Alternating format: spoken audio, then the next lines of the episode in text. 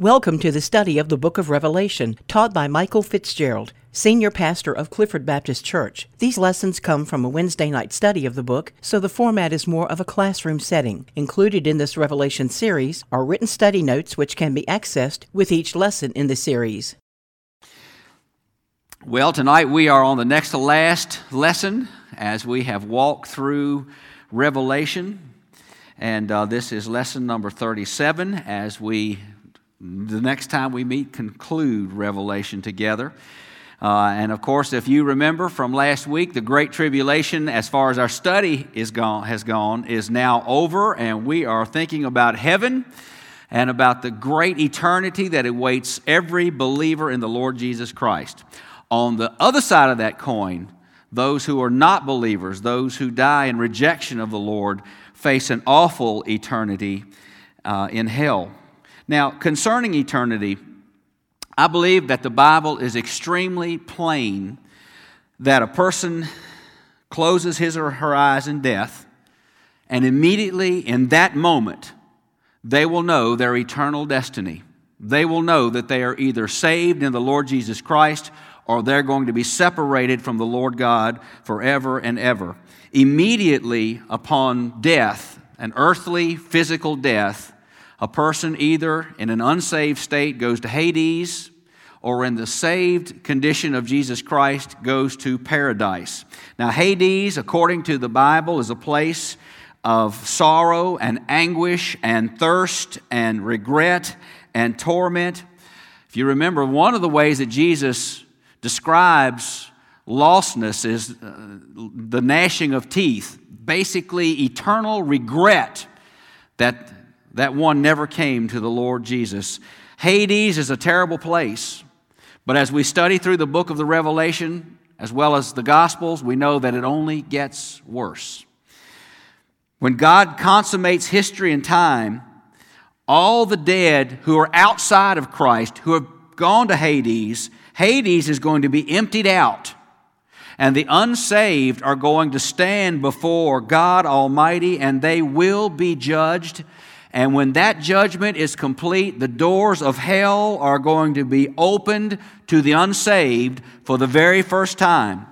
And death and demons and all the unsaved will be cast into the lake of eternal fire. This is the second death, according to Revelation.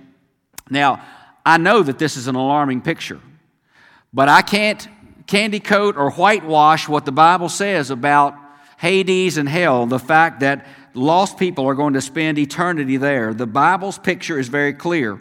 Now, that being said, that should give the saved a driving passion and need to share Jesus Christ with the lost. We know what they're facing because the Bible is so plain to tell us. And while we're not going there, our desire is that no one go there, and so we should be actively sharing the good news, the gospel, to see others, especially those we love and those in our families, those who surround us. We should want to see them saved.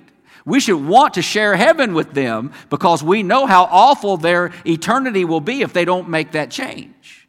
So we should see the Bible's picture of Hades and hell and understand that that gives us a renewed passion to share heaven and the good news of Christ. Now, when a child of God, saved by grace through faith, when that child of God comes to the point of earthly death, they're going to find themselves delivered to paradise. And if you remember, Jesus on the cross delivers a thief there to his side, that believing person who is dying for his earthly sins and thievery that person who is dying on the cross, who comes to Christ as Lord, Jesus says, Today you will be with me in paradise. Luke 23, verse 43. That's the dwelling place of Christ. And we are going to see our Savior there. That is exactly what Jesus says to that thief on the cross. If he says it to one, he would say it to all. Today you will be with me in paradise. The very moment you or I close our eyes in earthly death as a believer, we will be with Christ in paradise. The dwelling place of the Lord. We will see our Savior there. Paradise is a place of joy and rest and peace and celebration. But paradise will only get better, just as Hades will only get worse. Coming to hell, paradise is only going to get better as God opens up heaven, the new Jerusalem for all believers. So tonight, we're going to see God's picture of the New Jerusalem, our final home, our final place of abode for all eternity, the city of God. So turn with me to Revelation chapter 21, and we're going to start with verse 9. This is a relatively long reading. Uh, however, I want you to hear the whole gamut of what the Lord is telling us about our final home in heaven, the New Jerusalem. So hear these words Revelation chapter 21, go to verse 9. That's where we'll start. And we will lapse over a little bit into chapter 22. But hear these words. Of course, John the apostle writes this And there came unto me one of the seven angels, which had the seven vials full of the seven last plagues, and talked with me, saying, Come hither. I will show thee the bride, the Lamb's wife. And he carried me away in the Spirit to a great and high mountain, and showed me that great city, the holy Jerusalem, descending out of heaven from God, having the glory of God. And her light was like unto a stone most precious, even like a jasper stone, clear as crystal, and had a wall great and high, and had twelve gates and at the gates, 12 angels, and names written thereon, which are the names of the 12 tribes of the children of Israel. On the east, three gates. On the north, three gates. On the south, three gates. And on the west, three gates. And the wall of the city had 12 foundations, and in them the names of the 12 apostles of the Lamb. And he that talked with me had a golden reed to measure the city and the gates thereof, and the wall thereof. And the city lieth foursquare, and the length is as large as the breadth. And he measured the city with the reed, 12,000 furlongs. The length and the breadth and the height of it are equal. And he measured the wall thereof an hundred and forty and four cubits, according to the measure of a man, that is, of the angel. And the building of the wall of it was of jasper, and the city was pure gold, like unto clear glass. And the foundations of the wall of the city were garnished with all manner of precious stones. The first foundation was jasper, the second sapphire, the third a chalcedony, the fourth an emerald, the fifth sardonyx, the sixth sardius, the seventh chrysolite, the eighth beryl the ninth a topaz, the tenth a chrysoprasus, the eleventh a jacinth, the twelfth an amethyst. And the twelve gates were twelve pearls, and, ev- and several gate was of one pearl. And the street of the city was pure gold, as it were transparent glass. And I saw no temple therein, for the Lord God Almighty and the Lamb are the temple of it. And the city had no need of the sun, neither of the moon, to shine in it, for the glory of God did lighten it, and the Lamb is the light thereof. And the nations of them which are saved shall walk in the light of it, and the kings of the earth do bring their glory and honor into it. And the gates of it shall not be shut at all by day, for there shall be no night there and they shall bring the glory and honor of the nations into it. And there shall in no wise enter into it anything that defileth, neither whatsoever worketh abomination or maketh a lie, but they which are written in the Lamb's book of life. And he showed me a pure river of water of life, clear as crystal, proceeding out of the throne of God and of the Lamb. In the midst of the street of it, and on either side of the river, was there the tree of life, which bare twelve manner of fruits, and yielded her fruit every month. And the leaves of the tree were for the healing of the nations. And there shall be no more curse, but the throne of God and of the Lamb shall be in it, and his servants shall serve him. May God add his blessing to the reading of this precious, beautiful portion of his word describing the home which you and I are not only going to see, but are going to live in one day. This is the city of God. According to Revelation chapter 21, verse 8, there are no thieves, no murderers, no dishonest people there. Now, that being said, why is there a need for walls and gates? If there are no dishonest people, if there's nothing coming toward the city that's going to harm it, why do we need walls and gates in the city? Well, these walls are not to keep the dishonest out, but rather these walls serve as eternal reminders to the faithful who are living inside of the city. If you remember, Noah when he and his family were in the ark, what saved them from the flood that would have taken their lives? The walls of the ark. Also, when we look at the walls of heaven, we are reminded with every passing day of eternity that if it were not for Jesus, we would be outside of those walls. We are reminded that the walls are not to keep thievery out, but are to remind us of the protection we reside in because of the Savior who has loved us and saved us. I love verse 11. Look at verse 11, chapter 21. Having the glory of God, and her light was like unto a stone most precious, even like a jasper stone, clear as crystal. The light of the city glimmers and gleams like a jasper. Most theologians agree that a jasper is a diamond. And as you know, the diamond picks up light and refracts it and shimmers and gleams. There's an indescribable beauty of this great city of God in which we will live. The 12 gates, you will notice that they are on the north, south, east, and west sides of the walls. They assure us that people from all nations, from every corner of the world, the northern, southern, eastern, western corners of the world, Every person is invited to the Lord Jesus Christ. Those walls remind us that Jesus wants all people of all nations there. You will also notice in verse 12 that those walls are high and that they're very great. They again remind us that by their height and by their width and their greatness that our salvation is great. Our protection through Jesus Christ is great. Also, you'll notice that those gates are guarded by angels.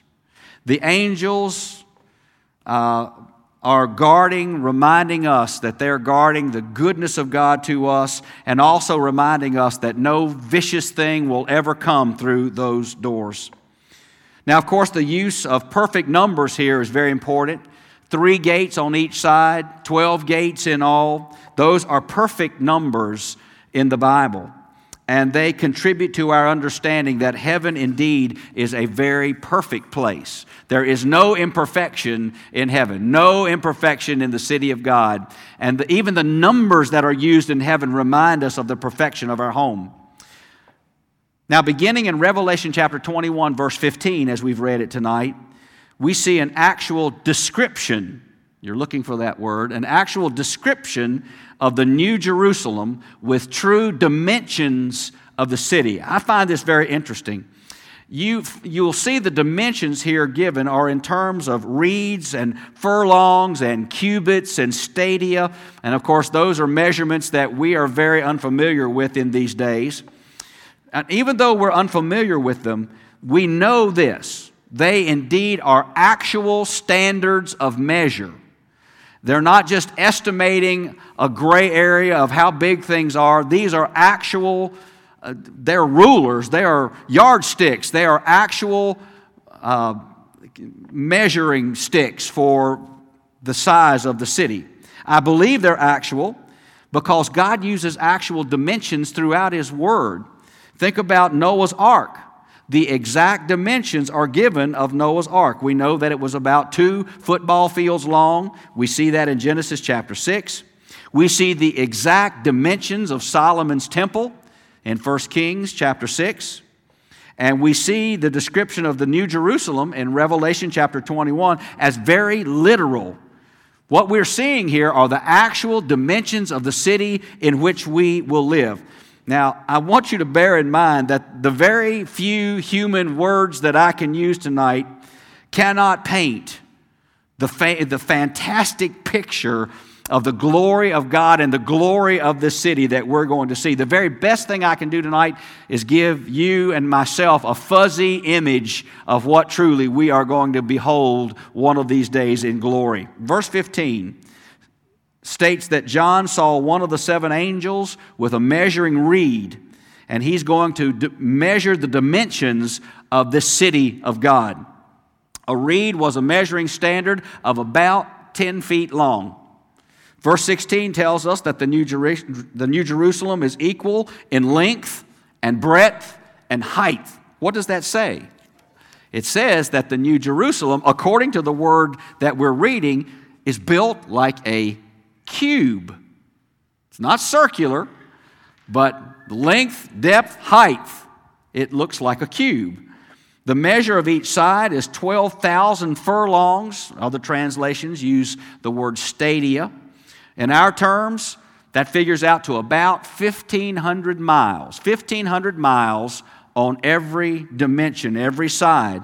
So the, the New Jerusalem is 1,500 miles wide, deep, and tall. Well, how big would that be? Well, if you were able to take that cube and encase it in a ball so that every corner of the cube touched the ball, the, the diameter of the ball would be about 2,600 miles. In relation to the moon, the moon is about 2160, 2,160 miles in diameter. So the New Jerusalem is bigger than the moon. You might say, well, that doesn't sound too big. You know, I agree with you. When I think about heaven and glory and, and God's home, that sounds like a fairly small space, but we need to think of it in this way. The living space of the earth is only the crust on the outside. We're living on the outside. When we're living in the New Jerusalem, we're living inside of the city. We're living inside of that cube. One that according to these measurements, 1,500 miles on every side in a cube, there would be at least 2 million square miles of living space inside the New Jerusalem. I take it one step further. Pastor Clyde probably knows this. How many acres are in a square mile? 640 acres are in one square mile. So in the New Jerusalem, there will be at least, according to these measurements, there will be at least 1 billion 280 million acres of land in which we will be living. Now, there's plenty of living space, is what the Bible's teaching us. Plenty of living space for every believer of the ages, even those who are not saved yet.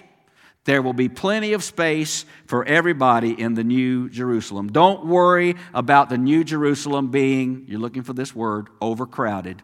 It will not be overcrowded.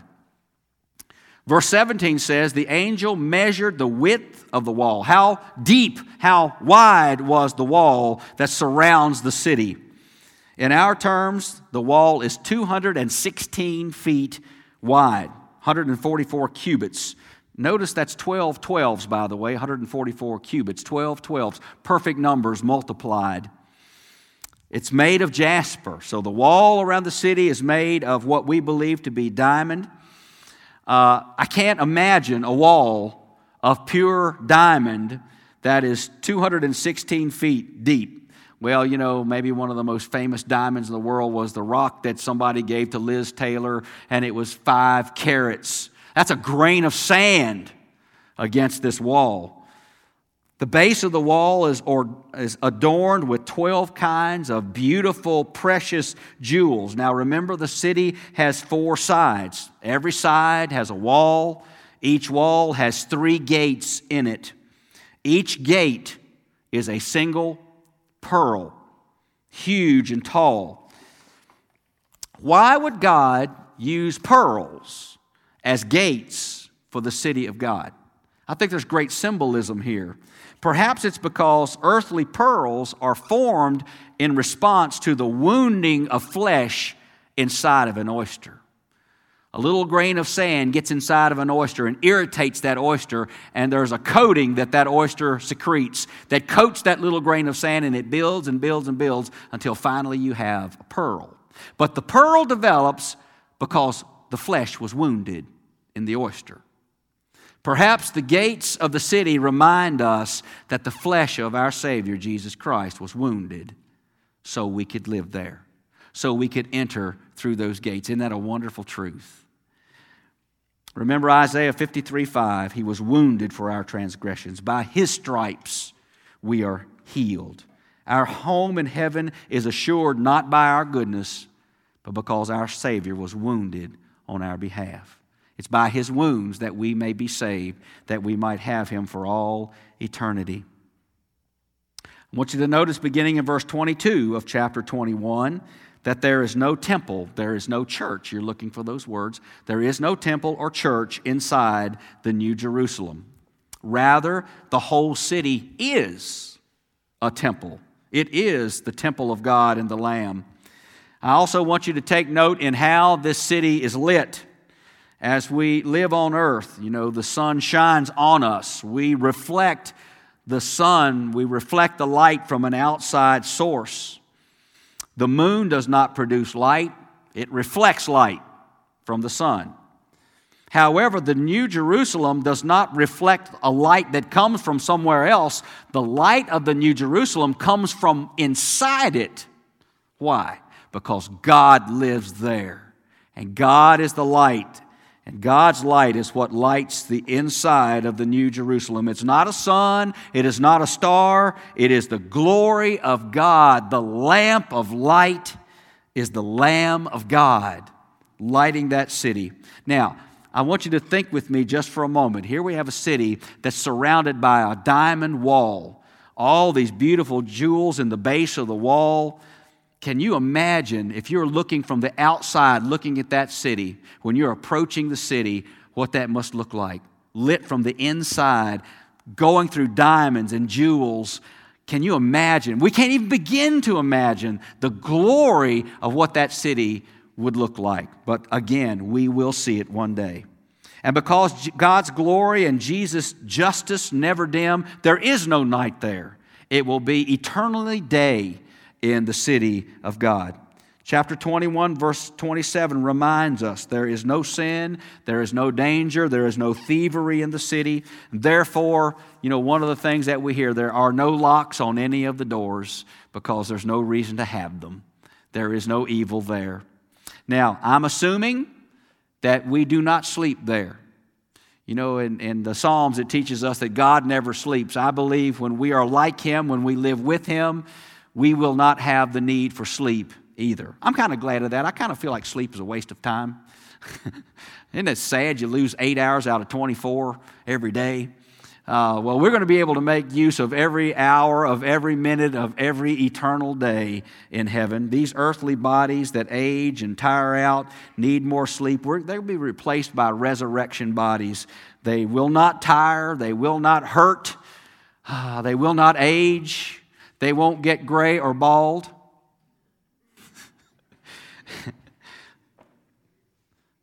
How wonderful to know that uh, that eternal body is going to be perfect and it's going to be perfectly serving the Lord throughout eternity. Finally, in chapter 22, those first three verses that I read, it tells us that there is a river of life that flows out of the throne of God. The river of life river of blessing that flows out of the throne of God. The source of the river is God Himself. The source of life is God Himself. You know, in Psalm 23, it says, My cup runneth over. King David, as he writes it, My cup runneth over. However, in Revelation 22, it says that the, the water of blessing doesn't just fill our cup, it's an entire river that flows eternally what blessings we will have when we are in the city of God and live there. Now, I know you've heard folks say that when we get to heaven, we're going to walk on streets of gold. That is not accurate. The Bible says that there is one street of gold in heaven. Do you notice that? Chapter 22, verse two, one street of gold. So wherever we travel in the eternal city, it always leads to one destination. It always leads to the throne and the love of God Almighty. One street leading to one destination in heaven. There are no alleyways, there are no side streets in, on which to get lost. I'm glad of that. My sense of direction is horrible. I can get lost very easily. I won't get lost in heaven. Can't get lost in the New Jerusalem because there's one street, one way, one truth, one avenue, and it all leads to the love of Jesus Christ, the Son of God. Now, do you remember in the book of Genesis when Eve ate of the tree of the knowledge of good and evil, and she and Adam then fall into sin? There was another tree that God denied to them. It was the tree of life. If you want to turn with me, look, go to Genesis 3. 22 through 24. Genesis chapter 3, at least write that reference down. 22 through 24. This is when they were sent from the garden. And the Lord God said, Behold, the man is become as one of us, to know good and evil. And now, lest he put forth his hand and take also of the tree of life and eat and live forever. Therefore, the Lord God sent him forth from the Garden of Eden to till the ground from whence he was taken. So he drove out the man, and he placed on the east of the Garden of Eden cherubims and a flaming sword which turned every way to keep the way of the tree of life. So basically, when Adam and Eve fall into sin and God brings punishment upon them, he denies them access to the tree of life. He denies them access to eternal life. When God created Adam and Eve, He created them to live eternally in a perfect state. When they fell into sin, they lost that privilege of eternal life. God had to intervene to bring life once again, but the tree of life was then blocked for them. However, in Revelation, from the first book of Genesis now to the last book in Revelation in the New Jerusalem, the tree of life is again accessible to the saved. It exists on either side of the street of God and the river of God. There is no death, there is no mourning, there are no tears, no hurt, no pain. There will only be joy and fellowship and worship there, and we freely have access to the tree of life once again. So we see it denied in Genesis and given to us again in Revelation. One other point about heaven. I do not believe that heaven is a place where you and I go to retire. I do not believe that heaven is a place where you and I are going to languish around on a cloud and play a harp all day long. Rather, I believe that the Bible teaches us that we are going to have holy work in heaven. Look at chapter 22, verse 3, the last few words that I read tonight. There shall be no more curse, but the throne of God and of the Lamb shall be in it, and his servants shall serve him. So we, his servants, are going to serve God for all eternity. I believe that heaven is going to be a place of perfect action where we're going to be able to serve God in a perfect way and we're going to do our service for Him tirelessly and joyfully and willingly, and we will never tire of being able to serve our God who saves us. It won't be work at all. Service is not work, service is joy.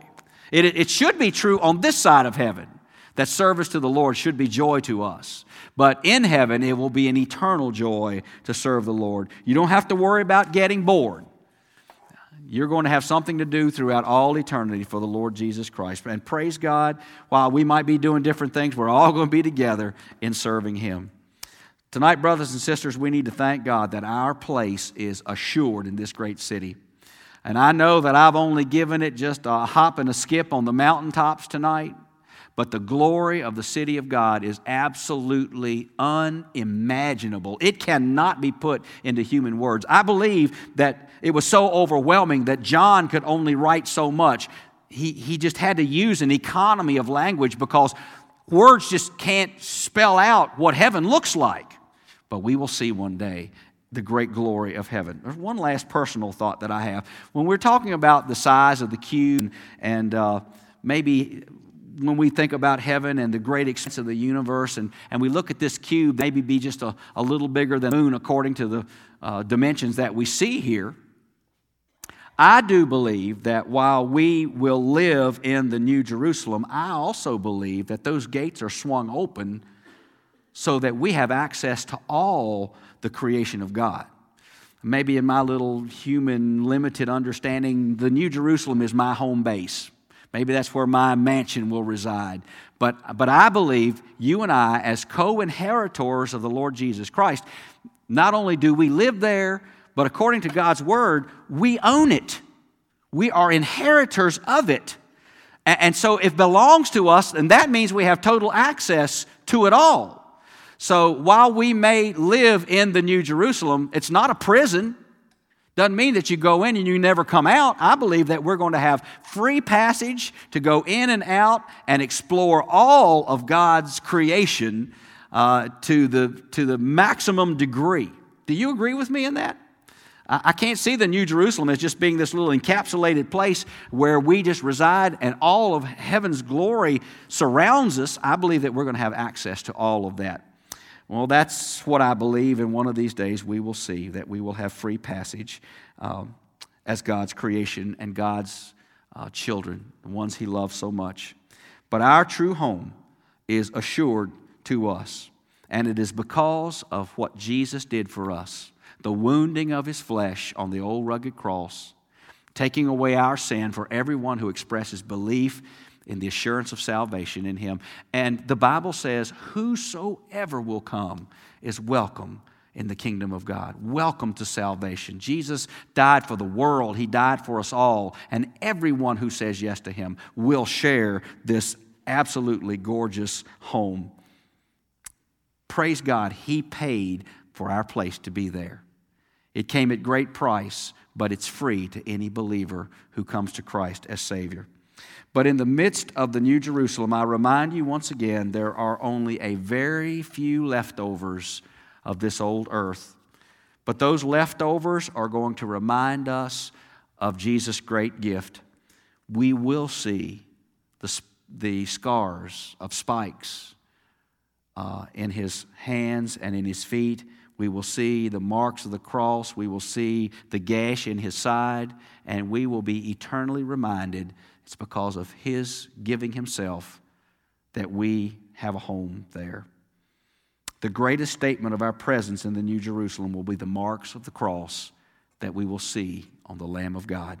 How thankful we need to be that Jesus died so we could have this home in glory and we will live with him, a risen, living, loving Savior for all eternity.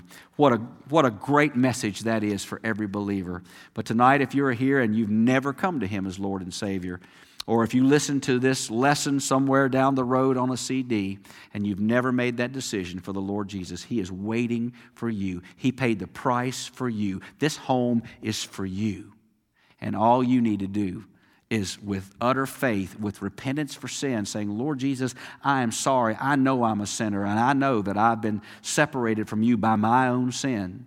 But Lord Jesus, I know that you died on the cross. Your flesh was wounded that I might be forgiven. You paid the price for me that I might be forgiven and that I might have this home. I want to live for you and I want to live with you. And I know the only way that is to happen is for me to come to you in faith and trust and belief. And in this moment, I give my heart to you.